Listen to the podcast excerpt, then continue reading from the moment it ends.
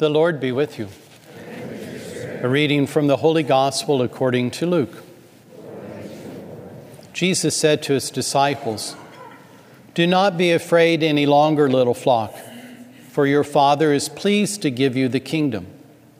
Sell your belongings and give alms.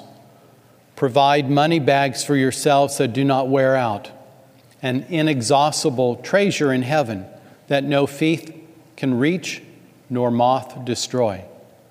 For where your treasure is, there also will your heart be.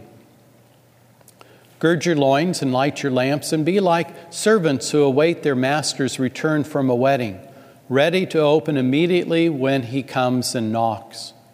How blessed are those servants whom the master finds vigilant upon his arrival. Amen, I say to you, the master will gird himself and have the servants recline at table and proceed to wait upon them.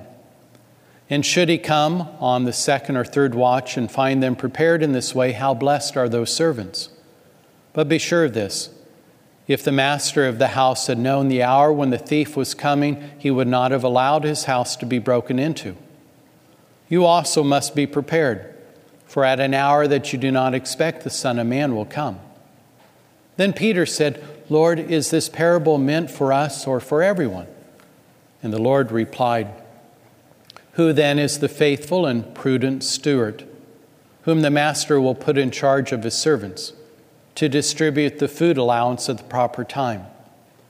How blessed is that servant whom the master upon arrival finds doing so?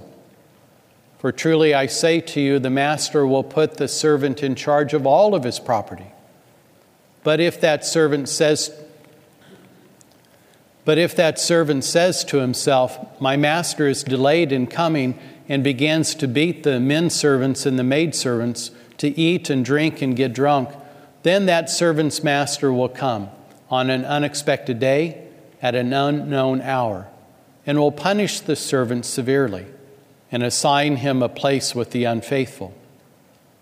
That servant who knew his master's will but did not make preparations, nor act in accordance with his will, will be beaten severely. And the servant who was ignorant of his master's will, but acted in a way deserving of a severe beating, will be beaten only lightly. Much will be required of the person entrusted with much, and still more will be demanded of the person entrusted with more. The Gospel of the Lord.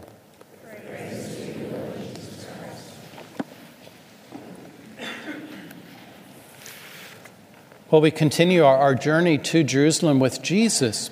He set his face like flint to the cross of uh, Calvary.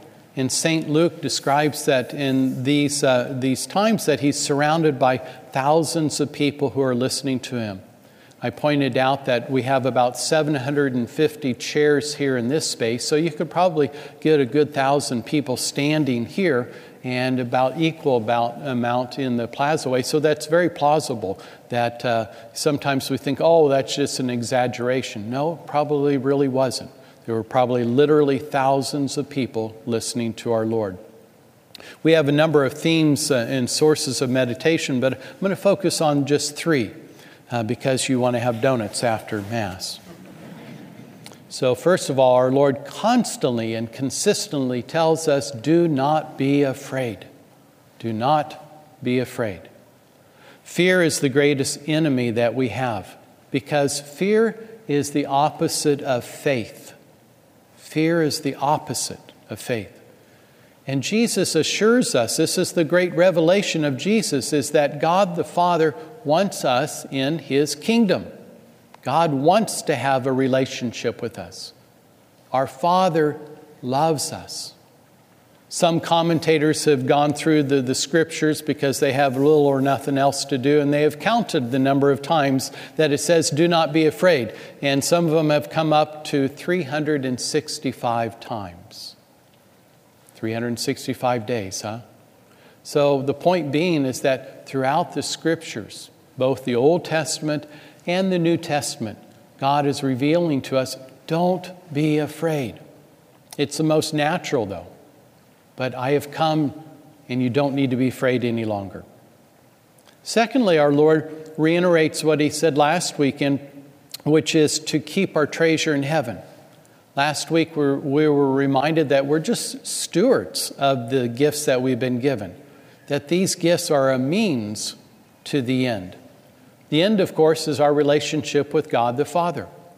Our family, our friends, our sexuality, our possessions, our vocations, all of these are, our means of our relationship with the Father.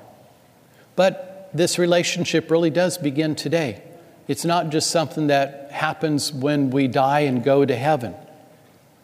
Right here, right now, we have a what we would call a foretaste of heaven or an appetizer.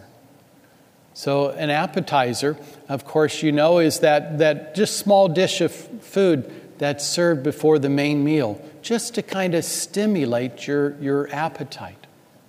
Now, most of us wouldn't ruin our whole dinner with just an appetizer because we're looking forward to the dinner and especially dessert, right? But the appetizer could ruin that. So it is with the gifts of this world. They're just a little foretaste, just a little appetizer, a prelude of seeing God face to face. Finally, our Lord encourages us to be vigilant. Uh, when I was a young lad, I was at St. Patrick's Parish here in Wichita, and I played football. I was really bad at it, too. And uh, in baseball, they always stuck me in right field where no one would hit. But in football, they would put me out there on, as a defensive end. And my job was to be vigilant. They told me, the coach said, if they run it up the middle Van Haverbeek, don't worry about it. We've got other guys who are much bigger than you that will stop it. Your job is to prevent what was called a sweep. So when you see that quarterback leaving the pocket and moving to the outside, that's when you need to be in place. You have to be vigilant. Well, that's a great analogy. All of the different sports that we play, there's a, a vigilance in playing that sport. And that's what our Lord is asking us. He's saying, be vigilant with your possessions, your relationships, your sexuality, even your opinions. Are they orientated to the final glory of heaven, or are they an end in themselves, orientated to oneself. One must be vigilant. We got to be really careful. Otherwise, we just get swept away by our society, a secular society who does not believe in the kingdom of God, but rather believes only in a kingdom here on earth. The author to the book of Hebrews said that faith is the realization of what is hoped for, and faith is the evidence of things not seen. We hoped for God's love and presence in the Old Testament. This is what our ancestors, that's what they were hoping for God's love and God's presence. Jesus made what we hoped for a reality. Jesus is the evidence of what is unseen. Therefore, you and I in this 21st century, we don't need to be afraid any longer, for our Father is pleased to give us the kingdom of heaven. So we don't need to be afraid. Our treasure is in our relationship with the Father. Therefore, today, we're vigilant.